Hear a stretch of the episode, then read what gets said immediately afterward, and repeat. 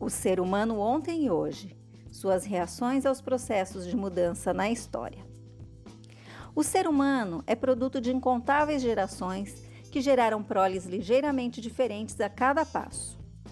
Essas ligeiras diferenças, com o passar dos milênios, se acumularam formando profundas mudanças em relação aos nossos ancestrais, humanos e outros primatas.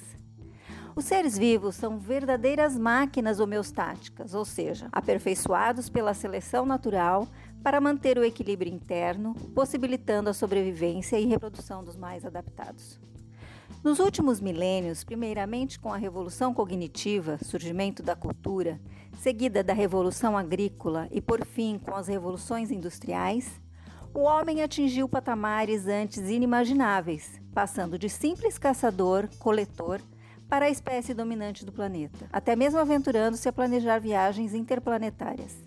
Todo esse processo foi muito rápido em termos evolutivos, em que as mudanças significativas ocorreram no decorrer de centenas de milênios.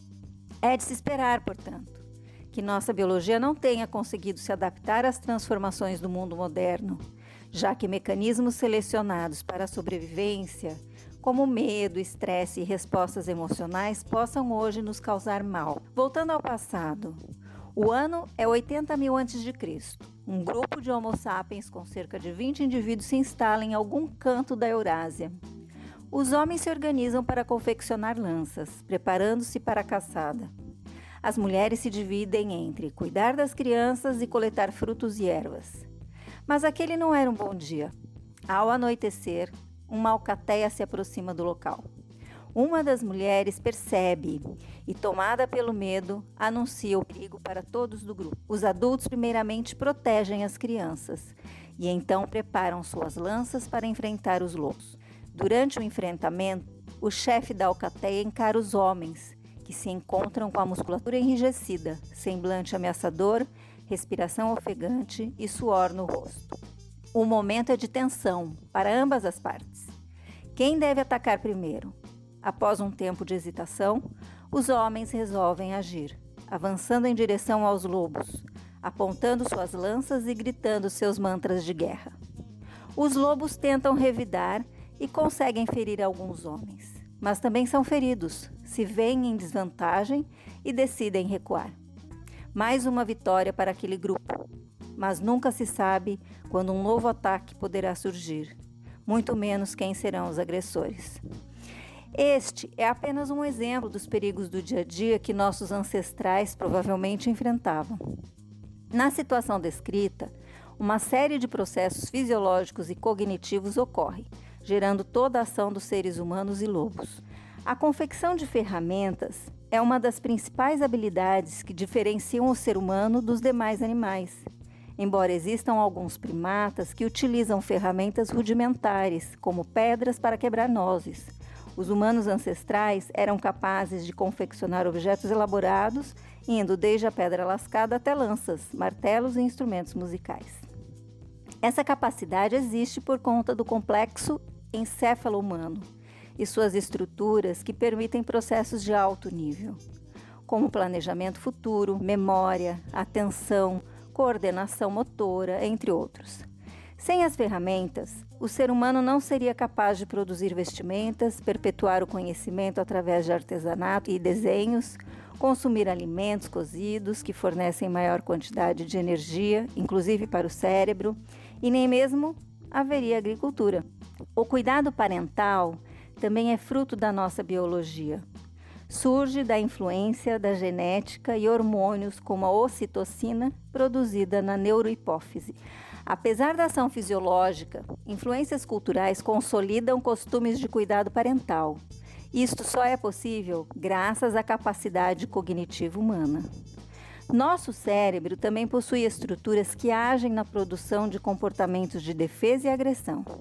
Diante de um estímulo ameaçador, como a presença de um lobo, a amígdala entra em ação, produzindo em conjunto com as estruturas límbicas, frontais e periféricas o comportamento de medo.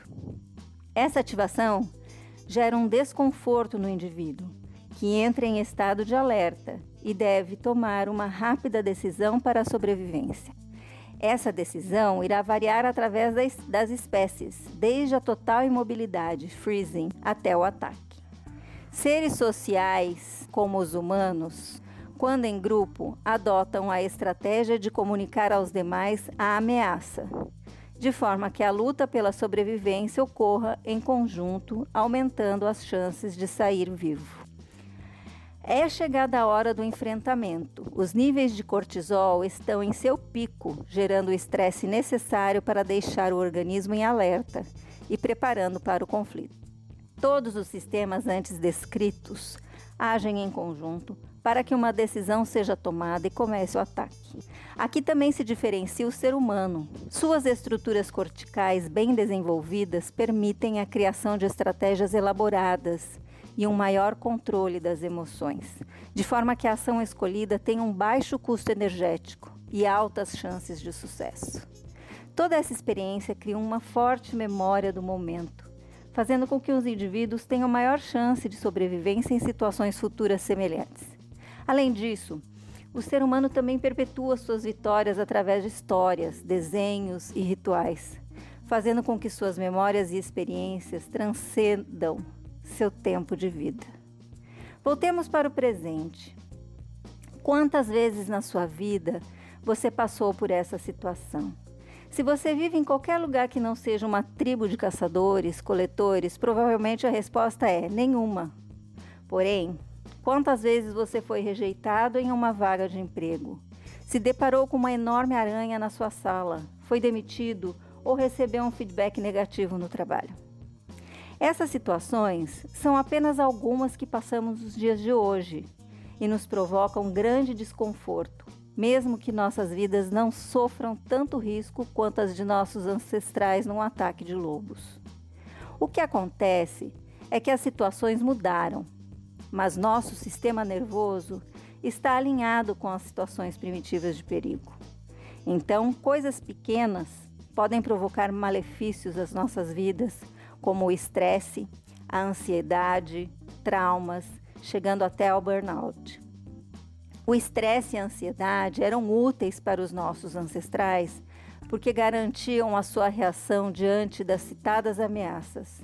Mas hoje eles podem produzir doenças psicossomáticas, compulsões, síndrome do pânico e outros traumas. O que é possível fazer para evitar esses problemas? Hoje existem muitos métodos sendo pesquisados e, além disso, existem estudiosos, os chamados futuristas, que preveem até mesmo substâncias químicas que possam aprimorar nosso desempenho cognitivo e sejam uma forma de prevenir transtornos psíquicos neurológicos e ampliar a qualidade de vida. Enquanto esse futuro não chega, outros pesquisadores e neurocientistas estudam extensivamente meios de melhorar o nosso agora.